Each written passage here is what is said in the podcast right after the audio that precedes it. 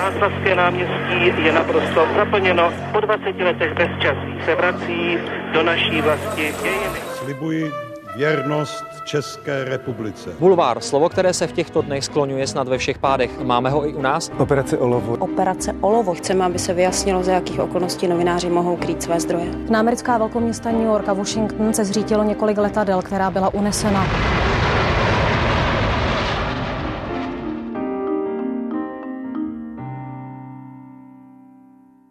Rodačka z Brna absolvovala pražskou FAMu a novinářkou se stala až v rámci rozjeté dokumentaristické kariéry. Osm let pracovala pro server Alarm, přispívala také do deníku Referendum, Romea a Nového prostoru. Nadále spolupracuje s právem a českým rozhlasem, kam přispívá komentáři a také do podcastu Chyba systému. Před dvěma lety obdržela novinářskou křepelku. Hostkou dnešního backgroundu je Apolena Rychlíková. Dobrý den. Dobrý den a děkuji za pozvání. Tři generace, tři klíčové etapy české novinařiny s těmi, kteří jsou a byli u toho. Speciální podcastová série pořadu Newsroom ČT24. Generace. Díky, že jste přišla a přijala naše pozvání. Když jsme tenhle rozhovor domlouvali, tak jste prozradila, že pracujete na novém dokumentárním projektu s českou televizí. Doufám, že to není tajemství. Můžete už prozradit, čeho se bude tenhle váš nový projekt týkat? To je trochu složitější. Eh, já momentálně dodělávám jenom takový kratší snímek 26-minutový eh, v rámci eh, projektu v širších souvislostech, ale s českou televizí jsem před časem finalizovala můj druhý celovečerní film Hranice Evropy, který je vlastně volným pokračováním projektu Hranice práce, který jsme dělali před strašně moc lety, někdy v roce 2017, eh, taky s Českou televizí. Za chvíli to budou čtyři měsíce, když jste oznámila, že po deseti letech, pokud se nemýlím, opouštíte redakci Alarmu. Jak velká je to pro vás teď změna? Já jsem v Alarmu začínala jako velmi mladá komentátorka, asi mi bylo 23-24, kdy jsem začínala přispívat. A posléze jsem se stala i e, členkou redakce. Je to zvláštní pocit, protože si myslím, že není úplně v českém prostředí běžný, že by někdo byl tak dlouho v jedné redakci, i když samozřejmě existují matadoři a matadorky, kteří jsou věrní, konkrétně třeba v české televizi je to vlastně běžnější, ale v těch menších nebo soukromých médiích to úplně eh, standard není, že by jeden člověk trávil na jednom místě opravdu takovou dlouhou lineární dobu. Eh, takže je to svého druhu dost velká změna. Uh, ale zatím si ji užívám. máte teď víc času na dokumentaristiku nebo třeba i jiné, jiná úsilí, která máte? No, času mám spíš míň. Hmm.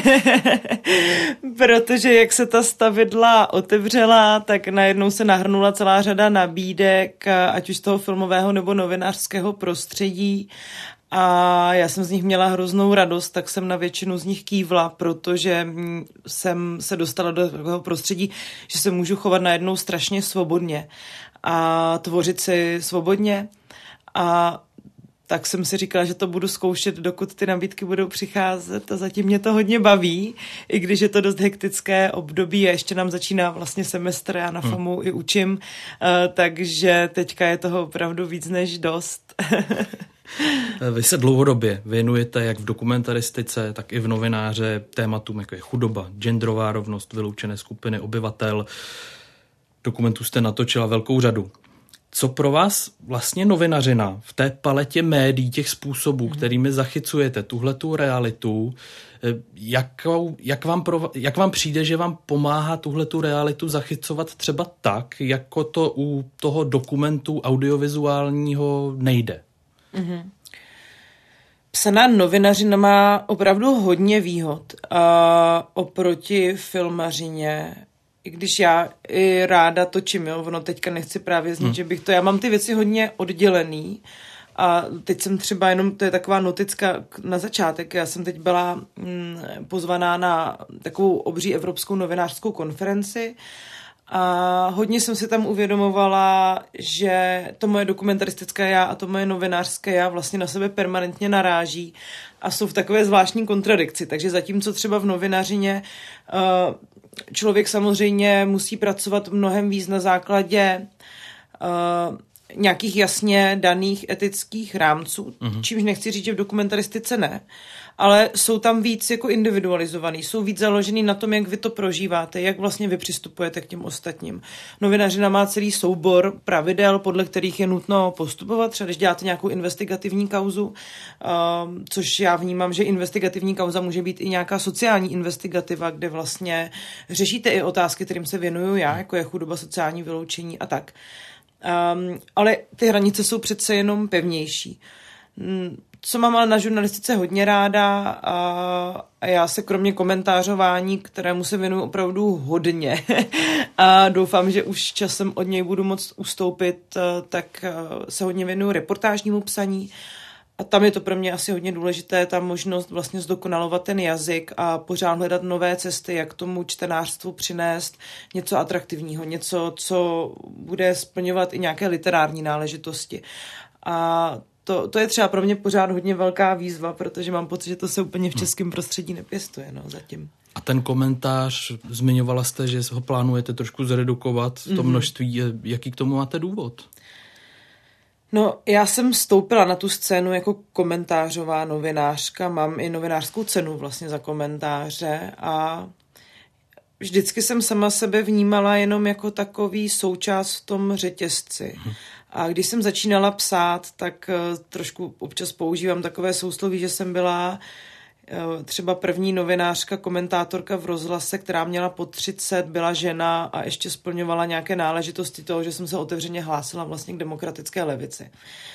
Dneska už těch lidí je celá řada, je to úplně nová generace komentátorek, komentátorů, kteří a které dokáží třeba psat trefně o sociálních problémech. A ta moje role, já mám pocit nějakého prorážení toho veřejného prostoru, mm. už byla částečně naplněna, takže nechci se dostat do pasti toho, co to komentářové psaní přináší a to je být takovej ten chytroprt v tom veřejném prostoru, který vlastně neustále má na všechno názor vlastně se těším na období, až budu si moc dovolit ten luxus, nemít na všechno názor, což já si furt chráním, ale uh, myslím, že není potřeba, aby se furt ti stejní lidi po dekády vyjadřovali ke všemu.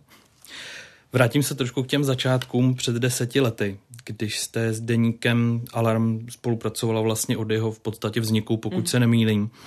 Eh, co vás tehdy lákalo, když eh, Jan Bělíček ten projekt zakládal, pokud se nemýlím? Ne, eh, možná mě to upřesněte. Jo. To je současný šéf-redaktor Alarmu. Současný jak, ten, jak, jak, ten, jak ten deník vlastně vznikal v té době? Já jsem tam tehdy byla přizvaná co by tvůrkyně video obsahu, což je taková věc, která tam fungovala asi po dva roky. Ještě tam se mnou byl třeba kolega, kamarád, eh, umělec Vladimír Turner nebo Tereza Rejchová, dokumentaristka, pedagožka z FAMu. Eh, takže já vlastně nevím, na jakém půdorysu vznikala ta redakce. Tehdy tam v redakci byl Jaroslav Fiala, co by šéf-redaktor, byl tam Jan Bělíček, Lukáš Řechecký a Tereza Stejskalová a já jsem byla jako externistka na vytváření toho videoobsahu, takže mm. já vlastně nevím, jak oni fungovali, co by redakce. Já jsem v té době spolupracovala víc jako autorka pro Deník referendum, tam jsem dokonce napsala svůj úplně první komentář v životě, což se stalo na absolutní náhodou, že Saša Ulová, moje kamarádka, vlastně bývalá kolegyně, uh, musela odejít vyzvednout děti v rámci jedné demonstrace a poprosila mě, jestli bych to potom mm. nezhrnula do nějakého komentáře, ten se strašně četl a já jsem tam dostala nabídku vlastně psát psát.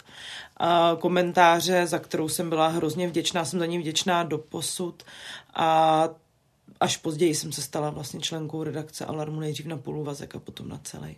A co vás na tom lákalo? Protože v té době to bylo netradiční médium s jasnou profilací politickou, zmiňovala jste demokratickou levici, to asi není žádné tajemství. Jak, co vás právě lákalo na té spolupráci hmm. s touhle redakcí? To se asi týká v obou, i deníku hmm. referendu, i deníku alarm. Já jsem tehdy asi hledala hodně prostor, kde jsem se mohla cítit svobodně a kde bylo možné uveřejnit prostě i klidně delší esej nebo nějaký intelektuálnější tvar, stejně jako komentář, který je nějak na komoru. Eh, vlastně vzhledem k tomu, to je prostě realita naší, naší české mediální scény, ta česká média jsou strašně oligarchizovaná, Mm, a z řady výzkumů vlastně dlouhodobě vyplývá, že ten báje směrem k té liberální pravici tam převažuje. Já jsem to tehdy, co by mladá holka hodně pocitovala a přišlo mi vlastně fajn spolupracovat s lidma, kteří mají nějaké novinářské schopnosti, nějaké novinářské zkušenosti a kteří mě můžou posunout v tom psaní, což se určitě dělo. Skončila jste poměrně nedávno za tu dobu těch deset let fungování Alarmu a osm let fungování jako stále redaktorky. Jaké tam vnímáte proměny za tu dobu? Určitě se Alarm výrazně za tu dobu posunul směrem od nějakého víc okrajového média, které se opravdu soustředilo na ty komentáře. Tam je asi nutné i připomenout nějaký dobový kontext. Alarm vlastně vznikal v době, kdy v Česku byly masivní protesty občanské proti vládě Petra Nečase. Vzedmula se taková ta vlna uh, velmi vyostřených reakcí na asociální reformy uh, ministra Drábka. Ta společnost vlastně tehdy dávala nějak najevo, že nesouhlasí uh, s tímto typem politiky a zároveň v médiích nebyl úplně prostor pro nějaké reflektování. Já věřím, že kdyby se to dělo dneska, ta situace hmm. je úplně odlišná, ale tehdy bylo celkem běžné slýchat to, že lidi, teda, kteří třeba stávkují, takže stávka samotná je nemravná, ačkoliv prostě patří k základním demokratickým výdobytkům společnosti západní. Uh, takže tehdy vlastně vznikl alarm, jo? Ta, ta, ta doba se velmi proměnila, pak jsme naskočili na celou řadu velkých reportážních cyklů, já sama jsem měla opravdu možnost kreativně tam vyvíjet hned eh, celou řadu z nich. Eh, udělali jsme i třeba nějaké knihy, udělali jsme podcasty, které fungují doteď. To médium se vlastně neskutečně rozrostlo, takže to se vůbec nedá asi srovnávat. Nevím, jak jsou na tom úplně teď, hmm. ale určitě asi pokračují v té trajektorii. Zmiňovala jste tu politickou atmosféru, ve které to vznikalo jako nějak vyprofilovaný deník, deník, který asi neměl obdobu v tom českém prostoru. Já myslím, že měl, že ten deník referendum vlastně byl Jako deník podobný. referendum. Jaká, jaké na to byly tehdy reakce, když vzniklo přesně takovéhle takto vyprofilované médium ještě tedy? Tak asi takové, jako můžeme no. slýchat občas i dnes. Eh, v podstatě eh, tam byla nějaká snaha našknout to z nějaké přílišné ideologičnosti, což určitě někdy v těch komentářích bývá, ale eh, ta se nevyhýbá ani jako jakémukoliv komentářovému psaní. Ten deník vznikl na nějakém hmm. komentářovém půdorysu a komentář je názorový žánr, který prostě, abyste mohl z, z, splnit správně s nějakýma náležitostma, tak je nutné tam nějak traktovat váš názor a být si schopná nebo schopný ho obhájit. Jo. Určitě tam byla celá řada nálepek, které se obecně váží k tomu, jaké to je být člověkem, který se hlásí k levici v tom intelektuálním českém prostředí, kdy velmi často eh, za věci, které jsou naprostým standardem ehm, na západě, v západních médiích, eh, které si myslím, že ta moje generace prostě čte, což je taky trošku naše výhoda, že jsme jiným způsobem, my a ta mladší generace už spojení s tím světem. Hmm tak eh, bylo to označováno za nějaký komunismus nebo tak. Já si z těchto nalepek už po těch x letech vlastně nic nedělám, mně to přijde úplně vyprázdněný, ale bylo to tam asi na začátku. A teď tam je tedy nějaká proměna? Si říkám ilustrativně, když si vás člověk najde na internetu, už tam nejsou ty ta adjektiva jako levicová komentátorka, hmm. levicová novinářka, to je možná taková povrchní změna. Je ale... a důležitá, bych řekla. Hmm. Určitě jo. Já myslím, že to, že jsem jako mm, nějakým způsobem se souzním s hodnotama demokratické levice, jednak asi zapadá do nějakého profilu těch západoevropanů, západoevropanek mého věku. Já jsem mileniálka, narodila jsem se v roce 89. Uh, jsem taková ta generace, o které se říkala, že bude první nezatížená komunismem. Hmm. A myslím, že kdykoliv vyjedu vlastně do zahraničí, tak se tam cítím nějak mnohem víc hodnotově souzněná s tím mainstreamem, což je pro mě zvláštní zkušenost. Na druhou stranu, a to nechci asi znít nějak, eh, že si přivlastňuji nějaká, eh, nějaké zásluhy, ale myslím si, že ta moje cesta byla taky asi hodně založená na nějaké tvrdé práci. Já jsem jako typ člověka, který ho nebaví moc zůstávat eh, na místě. Uh, a asi si troufám říct, že jsem si prostě musela tu roli nějakým způsobem vydobít a jsem ráda, že se mi to podařilo. Já to zmiňuji i proto, že když jste začínala komentovat na Českém rozhlasu Plus, nebo už nějakou dobu komentovala, tak tam byly poměrně i vyhrocené reakce, a to i ze strany třeba rady Českého rozhlasu. Jsem si vybavil příklad, kdy jste psala komentář o firmě Home Credit. Její ano. praktiky jste označila za amorální. A na to reagoval třeba radní Jandák, že to vyjádření, teď cituji, ta vaše vyjádření byla ultra, ultra levicová, patří do jiné doby a že se na vás rada ještě blíže zaměří. Mm-hmm. Zaměřila se na vás tehdy blíž? To já nevím. možná jo, možná ne. Tam byl ještě vtipný moment, že mě tehdy PPFK ještě za dob života Petra Kellnera uh, poslala předžalobní výzvu na mm-hmm. rozhlas.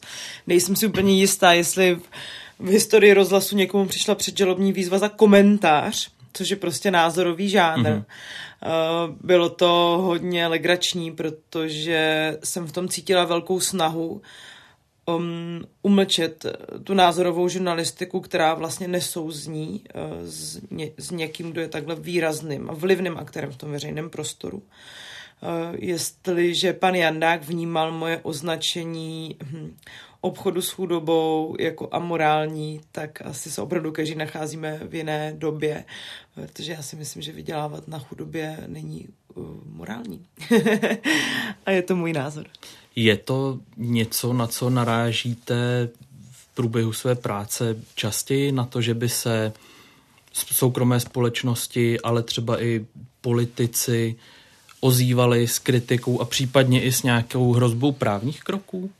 Já myslím, že v dnešní době to už ani není tolik potřeba, protože takřka každá strana, která funguje v tom veřejném prostoru, tak má nějakou svoji armádu trolů, takže na těch sociálních sítích už to dneska funguje úplně jinak. Je to fenomén, který je mimochodem popsaný i v nějakém globálním měřítku. Často o tom mluví i třeba reportéři bez hranic a, a nebo IPI, kdy vlastně mluví o tom, že ta svoboda slova novinářstva bývá velmi často důsledkem působení nějakých trolů napojených třeba na některé politické strany nabourávána. U mě se to ještě váže k tomu, že jsem žena, takže velmi často jsou ty komentáře vlastně nějak se sexuálním podtextem. Já myslím, že právě dneska ta doba ukazuje, že to není už potřeba, že už nemusíte být politik, který vlastně hmm. otevřeně se vyjadřuje proti novinářstvu, že stačí mít eh, dostatečné množství trolů, kteří to budou dělat za vás a budou vás v tom veřejném prostoru delegitimizovat. A jak se na tohle reaguje? Nebo má vůbec smysl na tyhle, ty, jak zmiňujete vy, armády trolů reagovat? Reagovat asi vy osobně na to nemůžete nějak. Dobrý je umět eh, najít cestu, jak to popisovat. Mm-hmm. Uh, řada zahraničních médií se tomu opravdu důsledně věnuje. Typicky se to dá hodně vidět třeba v kontextu zemí, které, myslím, že to bude třeba mimochodem čekat i Slovensko, které už se potýkají s nějakou formou neliberální demokracie. Standardně třeba pokud mluvíme o Maďarsku, tam Viktor Orbán vlastně krom toho, že on sám útočí nebo zničil v podstatě svobodná média až na výjimky, včetně třeba veřejnoprávních médií v Maďarsku, hmm tak um, se stává i terčem nějakého zkoumání toho, jak vlastně funguje ta jeho politika, ta ostrakizace novinářstva i skrz ty jiné kanály. Takže myslím, že naším úkolem novinářským je spíš to odhalovat, odhalovat ty sítě, které zatím stojí, ty výplatní pásky a tak. Není tam pak trošku takový pocit, že narážíte možná proti stěně, když odhalujete témata, která jsou pro vás velmi relevantní, zajímavá a pak to narazí vlastně na tu, na tu beznadějnou lavinu, mi to až tak trošku přijde, těch bezejmených profilů, které to třeba hmm. i schazují, spochybňují vaší novinářskou integritu.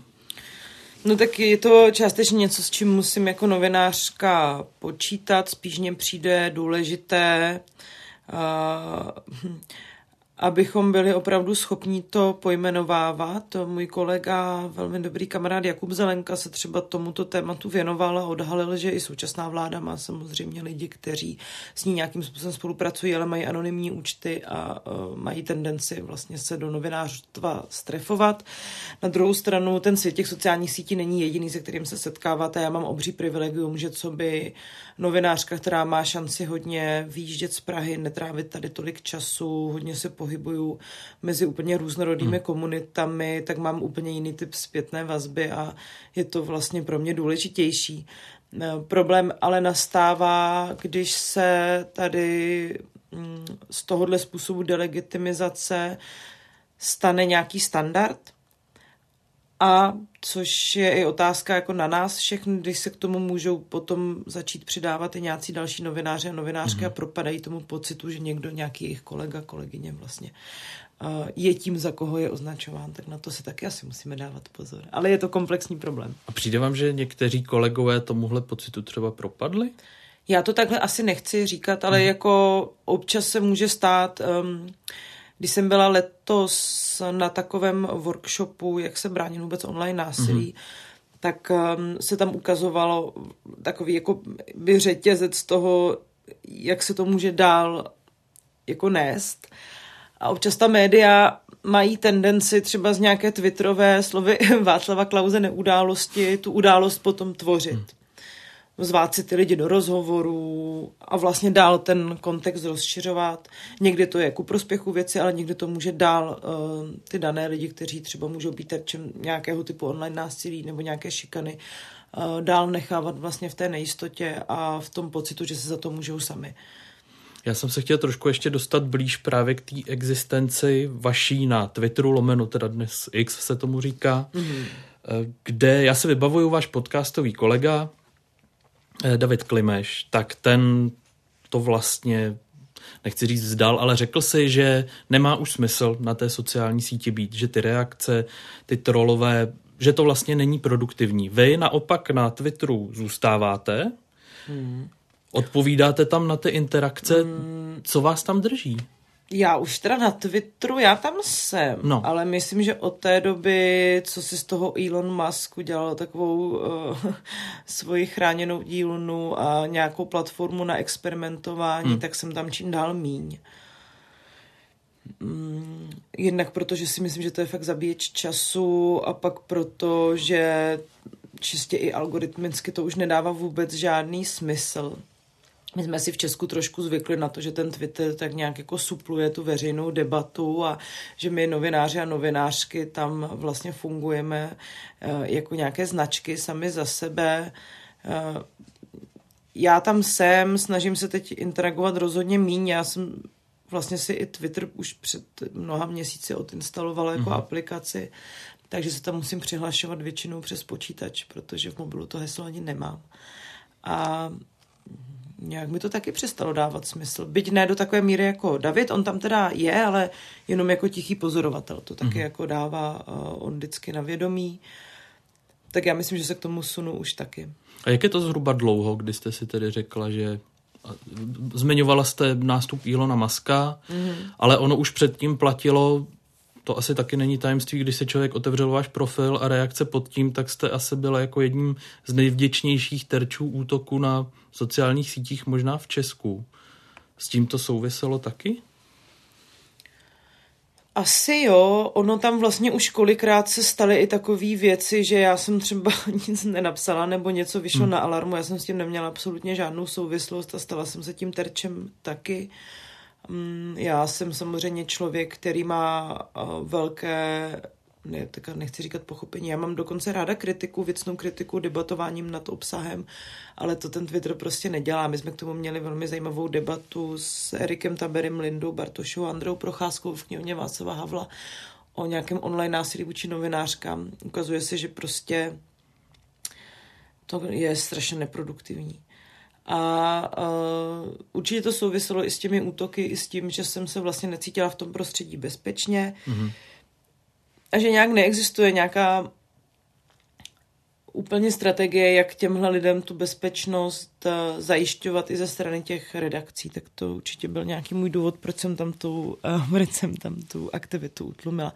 Ale já nevím, no, upřímně, uh, a teďka to nemyslím zle vůči vám, ale mm-hmm. já už jsem trošku alergická na ty otázky kolem mm-hmm. Twitteru, protože mně přijde, že tomu fakt přikládáme důraz, který v tom reálném veřejném prostoru není. Twitter v Česku. Přece jenom, když se tam k vám vyjadřuje i bývalý premiér třeba a tak je to nějakými invektivy. Hmm. Nedělá to s vámi nic. Přijde mi to jako skandální z mm-hmm. jeho strany, ale jako je to jeho vizitka, já to vnímám takhle. Jo. Ale to už je taky věc, která se stala před více než rokem. A Přitom tedy pan expremiér Topolánek, o něm jste vlastně natáčela i jeden dokumentární díl. Eh, jaké to pak je, když reagujete s tím člověkem? Slibuju to, že už to bude teda poslední otázka k Twitteru, ale jaké to potom je, když, ten, když vás člověk, se kterým jste se normálně takhle setkala, klidně s ním i jako diskutujete, vedete třeba nějakou věcnou debatu, když pak obdržíte nějaké takovéhle invektivy? No jak říkám, já to vnímám spíš jako jeho vizitku. Hmm. Já myslím, že jsou prostě lidi, kteří pochopili, že ten Twitter v současné době je jako založený na rozmíchávání nějaké nenávisti a agrese a oni to pochopili správně. a, a nevnímám to tak. Mě, mě, co mě vadí, je, že se obrací ta perspektiva. To znamená, že někdo, kdo se stává jako terčem těchto věcí, je um, vlastně vydávaný za někoho, kdo tu společnost polarizuje. Já myslím, že společnost polarizují úplně jiní lidi, kteří hmm. mají takhle velkou tendenci někoho urážet jenom protože s ním nesouhlasí. A protože třeba nejsou schopni se empaticky vžít do situace někoho, kdo je z jiné sociální třídy, než jsou oni a prochází si v životě úplně jinými starostmi, což je taky docela typické pro české, některé české politiky. To je to, co zmiňujete, vybavuji si, že jste měla, a už je to nějaká doba, asi pět let, měla jste eh, pro a proti v Českém rozhlasu Plus eh, debata s Michalem Kocábem. To téma týkalo se to vlastně politického angažování umělců a toho, jestli oni reflektují třeba dostatečně ty antisystémové tendence některých částí společnosti, no. třeba těch vyloučenějších. Mě by zajímalo, když to obrátíme, jak jsou v tomhle teda na tom podle vás novináři? Dokáží oni reflektovat jste čes, čeští novináři? To Dokáží ne, oni... Čeští novináři nebo čes, český novinářstvo není jedna entita. Mm-hmm. To je asi jako strašně důležitý říct. Uh, Určitě podle mě si myslím, že český, eh, český novinářský prostředí má obří tendenci k pragocentrismu. Mm-hmm. Má obří tendenci k tomu věnovat eh, velké úsilí kauzám, které oni sami považují za důležité, což je určitě v pořádku. Ale myslím si, že nám chybí větší diverzita a ta samozřejmě chybí i v těch médiích fyzicky. Máme strašně málo žen na vedoucích mhm. pozicích, mm-hmm. máme strašně málo lidí, kteří nepatří k většině. Můžeme se typicky bavit o Romech, o Romkách, o zástupcích větnamské menšiny, momentálně třeba o lidech z Ukrajiny, kteří semka utekli před Putinovou válkou. Můžeme se bavit o mnohých dalších skupinách, které vlastně nejsou v tom mediálním prostoru zastoupeny a které nemají prostor vyjadřovat to, čím si oni procházejí. Uh, takže eh, já chci říct, že to české prostředí není úplně homogenní, byť je jako mm-hmm. velký, velmi homogenní do nějaké míry. Uh, Většina redakcí sídlí v Praze, ano, velká média. Jo, regionální žurnalistika v hmm. podstatě je na velkém ústupu po x, y let. Vlastně sledujeme, mm, já nechci říkat úpadek, ale opravdu ústup od regionální žurnalistiky. Snem většiny novinářstva, pokud studuje, je dostat se do Prahy, do nějaké velké mediální instituce. Já to chápu samozřejmě. Je to nějaká mm, vysněná pozice, ale na druhou stranu se často ptám, že jenom sama sebe, jo, vlastně to nevnímám nějak, jako nechci, aby to vyznělo nějak ofenzivně, kdybychom některé, některou energii, kterou věnujeme určitým typům kaus, věnovali i třeba reálným dopadům, já nevím, vládních politik na zranitelnější skupiny obyvatelstva, jak by se ty lidi vlastně cítili zastoupeni, protože my se nenacházíme jenom v krizi důvěry v nějakou demokracii a veřejné instituce, ale my se, a ukazují to ty výzkumy, které třeba před časem zveřejňoval um, i Václav Moravec mm-hmm. se svým týmem. My se nacházíme i v době krize důvěry v ta média. A já myslím, že ta důvěra, nedůvěra pramení i z toho, že ty lidi vlastně mají občas pocit, že se v těch novinách píše o věcech, které oni neprožívají. A ty jejich problémy, ať už souvisí s nějakou jejich každodenností nebo se sociálníma otázkama, uh, nebo s nějakou formou přijetí v té společnosti tam jakoby chybí. Už jsme to trošku zmiňovali. Vy teď, jak přispíváte i do rozhlasu, tak jste jedním eh, jednou z respondentek nebo hostek podcastu Chyba systému, mm-hmm. kde s Janem Pokorným, Davidem Klimešem a ještě dalším hostem komentujete mm-hmm. současné otázky. Předtím jste taky zmiňovala, že jste byla vlastně, řekněme, ve své věkové i genderové kategorii v rozhlasu a jedna a ideologické jedna z Přijde vám, že třeba ta poptávka potom rozebírat tato témata z více stran i ze spoda, i z vrchu, jak říká tady váš kolega v jednom podcastu bývalý, eh, že potom roste ta poptávka hmm. i mezi třeba mainstreamem? Určitě, eh, já už vlastně v době, kdy jsem nastupovala jako komentátorka pro rozhlas, a to je fakt třeba 6-7 let, hmm. 2017, takže 6, tak jsem byla ráda, že vlastně můžu zastupovat nějaký úhel pohledu, který jsem sama v té novinařině vlastně postrádala. A když potom eh, Josef Pazderka přišel s nabídkou být stálou hostkou v podcastu Chyba systému, který, jak už název napovídá, vlastně eh, se snaží nasvítit ty slepé skvrny v té naší společnosti, tak mě to hodně potěšilo i díky tomu, že eh, mým druhým kolegou je David, se kterým teda nás nepojí jenom nějaké přátelství, ale je myslím, že hodně vzájemná, vzájemný respekt naší práci já si ho vážím jako opravdu hodně. Jako novináře je pro mě velká škola moci s ním trávit tolik vlastně času. Vnímám to jako velké privilegium, takže já vnímám, že se ta situace mění um, a určitě se vynořilo za těch, za těch XY let, co jsem novinářka, celá řada vynikajících projektů, ať už to bylo Chudé Česko a nebo ať už to byly projekty, které se soustředily na různé dopady nedostupného bydlení, exekucí. Konec konců vyrostla nám tady so, um, sociologická superstar Dan Prokop, mm-hmm. který je v podstatě žhavým zbožím všech médií. Um, I díky němu se ta situace posunula a za to jsem fakt ráda. No. Rád bych se dostal ještě k jednomu tématu. Mm. A Vím, že jste i dříve komentovala, že vy už ani váš eh, kolega Jakub Zelenka eh, se k tomu nechtějí úplně vyjadřovat. Eh, kauza Ferry. Mm-hmm. Kauza Dominika Ferryho. Zdůrazňovala jste, že nechcete, aby se ta pozornost upírala na vás jako na novináře, na autory, ale na ty oběti. Pokud mi ale dovolíte, zeptal bych se na tu intenzivní vlnu kritiky, která potom přišla. A ono to trošku souvisí s tou sférou, kterou už jsem si líbil, že nebudu zmiňovat. Ale jak sociální sítě, tak i komentáře. No, zaznívaly tam hlasy, jako že to je podjaté, že to je na objednávku, mm-hmm. že, že ten váš text vlastně není třeba dostatečně podložený i ze strany novinářů. Jak zpětně tohle to vnímáte, vlastně tyhle ty reakce na to? že opravdu doš, docházelo k elementárnímu spochybňování vaší novinářské práce v takovéhle kauze. Já naopak mám vzpomínku, že ta novinářská obec vlastně byla hodně solidární a hodně hmm. podpůrná. Pamatuju si Erik Tabery, eh, vlastně velmi záhy tu práci ocenil. Celá řada lidí, kterých si v tom veřejném prostoru vážím, to udělala. Hmm. Samozřejmě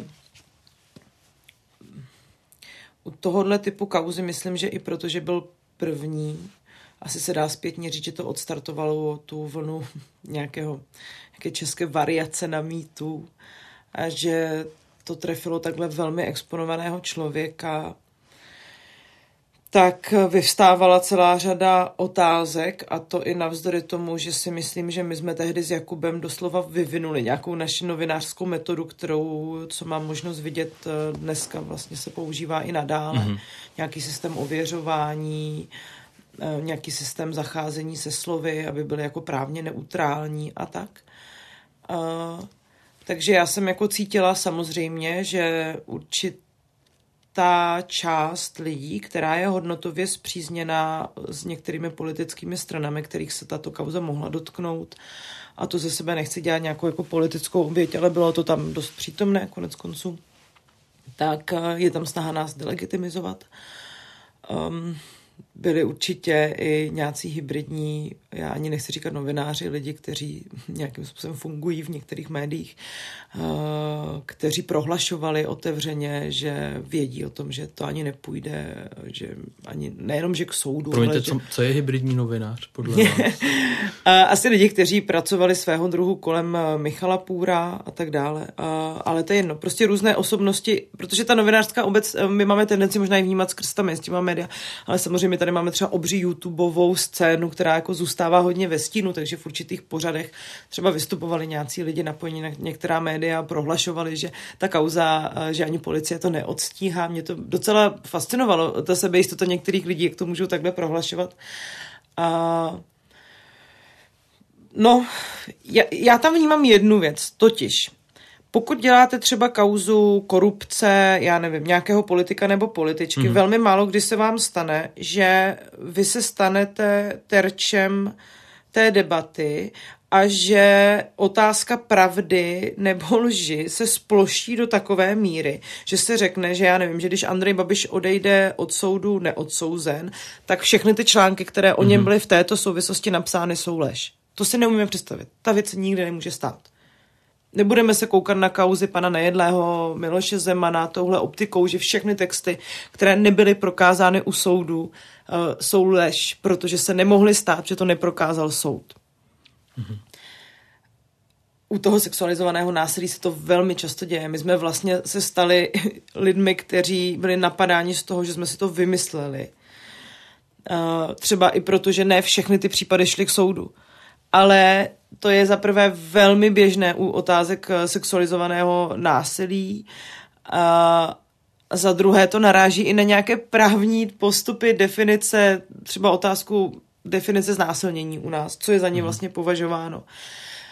A to je trošku zvláštní moment, který tady nastal, který já jsem nikdy u žádné jiné takhle velké kauzy vlastně neviděla. No téhle kauze zmiňovala jste, že to bylo i pro vás poprvé a že to, bylo takové, že to je takové určité vodítko, se kterým se pracuje mm-hmm. i dál.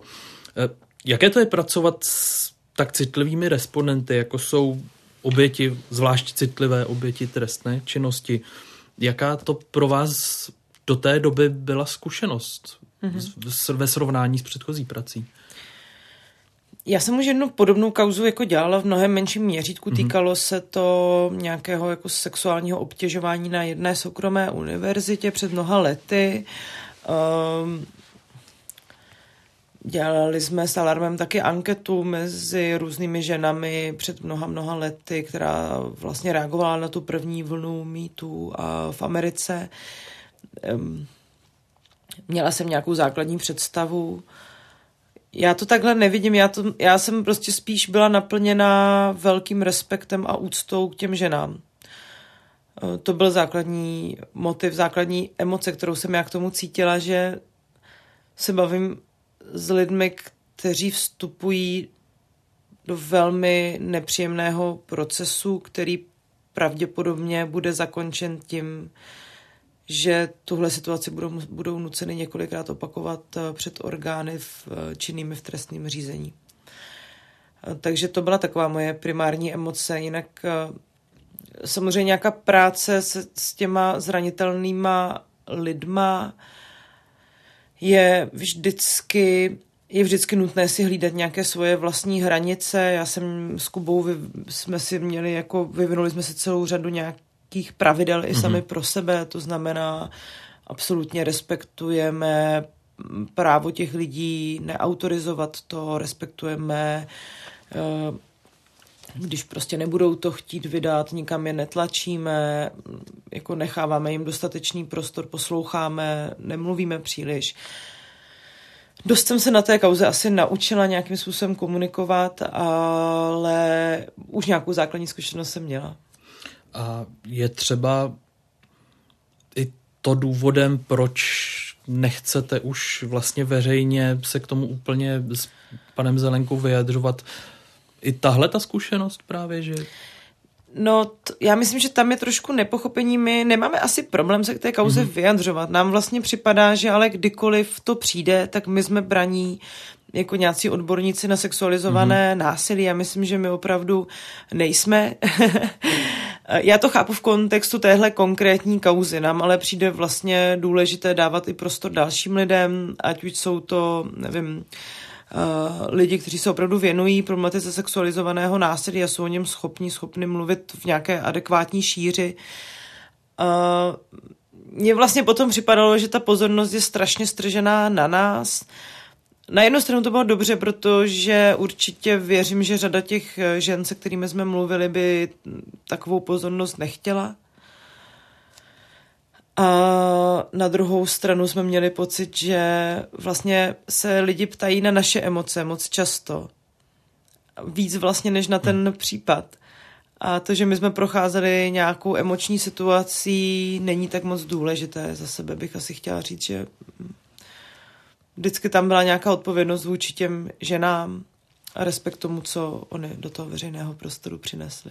A je možné si vůbec v takovém případě, kdy i za vámi ty oběti přijdou s těmito informacemi, držet si od toho nějaký profesní odstup? Já dokonce myslím, že to není, určitě si člověk musí držet profesní odstup, mm-hmm. ale jako nemyslím si, že to je úplně možný.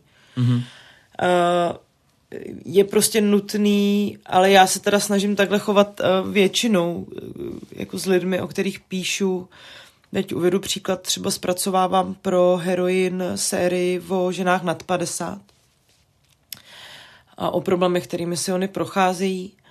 Byl to můj nápad, protože mně přišlo, že tady ta kohorta žen vlastně mizí z toho veřejného prostoru ještě víc než ty ženy ostatní. Mm-hmm. A před pár dny jsem třeba dělala rozhovor s jednou ženou, které vlastně umřel dospělý se na rakovinu. A nevím, dostali jsme se do fáze, kdy ta, ten rozhovor byl tak náročný, že jsme opravdu jako obě plakali. A dostali jsme se do fáze, kdy bylo třeba nutné, abych, nebo nutné, já jsem považovala za správné, abych tu ženu obejmula a projevila nějakou sounáležitost. Já si myslím, že novináři nemůžou fungovat tak, že přijdou, otevřou si notýsek, nějakým způsobem budou, budou toho respondenta, respondentku ho vyždímají hmm. a zase ho nechají jít. Vy vlastně dostáváte to privilegium, že vám někdo cizí sděluje velmi intimní věci a to, jestli se to týká sexualizovaného násilí, umrtí dětí, vykořišťování v práci nebo nějaké špatné rodinné, bytové, sociální situace, to je jedno. Ta empatie je vlastně nějaký základní lidský princip. Já nemám moc ráda nebo nechtěla bych nikdy se dostat do situace, kdy se na lidi, kteří vlastně se mi rozhodnou svěřit, koukám jako na nějaké prosté zdroje, které můžu vytěžit a jít zase dál. Jsou to lidi, kteří zůstávají v mém životě, někteří osobně, někteří jako velmi silná vzpomínka, takže nejde si udržet profesní odstup, je nutné dodržovat nějaké profesní standardy. A když potom sledujete, jak se třeba konkrétně si to ukažme opět na kauze Ferry, jak se o tom potom píše, vidíte, že sdílí, sdílí český mediální prostor tuhle tu citlivost? Zase asi někdo jo, někdo ne. Hmm. Jo, určitě je tam velká řada situací, kdy si myslím, že my, co by novinářstvo, se musíme ještě opravdu učit. Mm-hmm. Vůbec uh, nějakému citlivějšímu zacházení, i třeba kontextuálnějšímu popisování těch věcí. Ale to se zase netýká jenom toho sexuálního násilí. U chudoby se to dá aplikovat vlastně velmi podobně. Ale já osobně jsem nadšená v posledních letech z toho, kam se třeba debaty o sexualizovaném násilí zvládly posunout a jakou práci třeba odvádí kolegové a kolegyně v jiných médiích, takže já jsem za to i hrozně vlastně vděčná, musím říct. V čem je ten posun podle vás nejvýraznější? Jednak v tom, že se to opravdu stalo tématem. Mm-hmm. Ono to zní vlastně hloupě, ale každá taková další kauza vlastně ukazuje na nějakou nenormalitu toho systému, který vlastně velmi často dovoluje aby na ženách bylo pácháno nebo na obětech toho sexualizovaného násilí bylo páchána nějaká forma toho násilí a ona je různě odstupňovaná, každý, každá ta oběť vlastně její intenzitu taky vnímá jinak. Jo. Ně, někdy může jít prostě o znásilnění, ale někdy může jít i o nevhodné chování ze strany, nevím, vašeho vedoucího diplomky, který, na vás, který se vás nevhodně dotýká na katederním večírku a odkrývat celý tenhle mechanismus, který velmi často stojí na nějaké hierarchii, na nějaké mocenské, mocenské hierarchii, na mocenských pozicích je důležité. Takže vlastně to, co sledujeme v poslední době, je i velká odvaha těch žen, aby promluvili a je to celá vlna. Takže nejde jenom o nás jako o novináře, ale jde i právě o to, že každý další takový text posiluje oběti tohoto typu násilí, aby se ozývali a našli si své novináře a novinářky, kterým věří a to je super. Ještě jedna věc mě zajímá. Asi zajímala i přiznám se, většinu novinářstva, když jste pracovali na téhle kauze s Jakubem Zelenkou, mm-hmm. tak to bylo pod hlavičkou Alarmu a Deníku N. Mm. Deník N pak později se, nevím, jestli je to přesný termín, distancoval od spolupráce s vámi, že to byla jednorázová záležitost, která se nebude opakovat. Co zatím stálo? To se asi musíte zeptat eh, Pavla Tomáška a Jana Simkaniče, já to nevím. Vy jste o tom nediskutovali s Jakubem My Zelenkou? My jsme o tom taky, Jakub Zelenka posléze vlastně z Deníku jen odešel, takže... To se vysvětlujete tam nějakou souvislost? Nebo? To já uh, neříkám, já říkám, mm-hmm. že my jsme, uh, tak my jsme o tom diskutovali s Jakubem mm-hmm. Zelenkou, on v té době když se dokončoval ten druhý text, protože nám se samozřejmě ozvala celá řada, že on byl na dovolené. Mm-hmm. Uh, takže ten text jsem dokončovala já. Já mám pocit, že tehdy byla snaha ze strany deníku N, abychom i my v Alarmu měli tento rámeček. Já jsem řekla, že ho tam samozřejmě nedáme. Hmm. Uh, třeba i proto, že já už jsem v té době spolupracovala s Janou Ustohalovou na seriálu Novinářky, který se vysílal pro českou televizi, takže jsem věděla, že to není pravda, že já vlastně nadále budu pracovat s někým z deníku N na, hmm. Eh, ano, na jiné platformě, ale ne, ne, jako bude to spolupráce do jisté míry Alarmu a deníku N. A rozhodně si myslím, že um, celá řada i třeba lidí, kteří je to trošku vtipný, protože když vlastně Deníken vznikal, tak já jsem tam dostala možnost psát tam komentáře. Hmm. Takže i v kontextu tohohle, i Saša Úlova, moje kolegyně, dostala tuhle nabídku, nebo Veronika Pehe, hmm. Která vlastně, mm, no, takže mě to i zpětně hodnoceno přišlo spíš takový srandovní, jako je to jejich věc, je to jejich otázka. A trošku jsem to vnímala jako snahu nevím, Měla jsem pocit, že ta redakce vlastně úplně nechce stát za tím textem, ale to je moje interpretace a mrzelo mě to, protože si myslím, že jsme s Jakubem odvedli jako nejlepší možnou práci, prošlo to všemi možnými právními odděleními, ale je to, to opravdu je otázka spíš na jiné lidi, než na mě. Já jsem ten rámeček si odmítla dát, protože jsem, jak říkám, už věděla, že to rozhodně není pravda, že já s někým z Deníku jen stoprocentně budu spolupracovat. Mám tam celou řadu kamarádů, celou řadu přátel a nemám potřebu se od nich distancovat. Naše pozvání dnes přijala Apolena Rychlíková. Díky za to. Děkuji za pozvání. Tento díl podcastu i další můžete sledovat na běžných podcastových platformách, nově také na i vysílání a z Kavčích hor se s vámi loučí Marek Martinovský.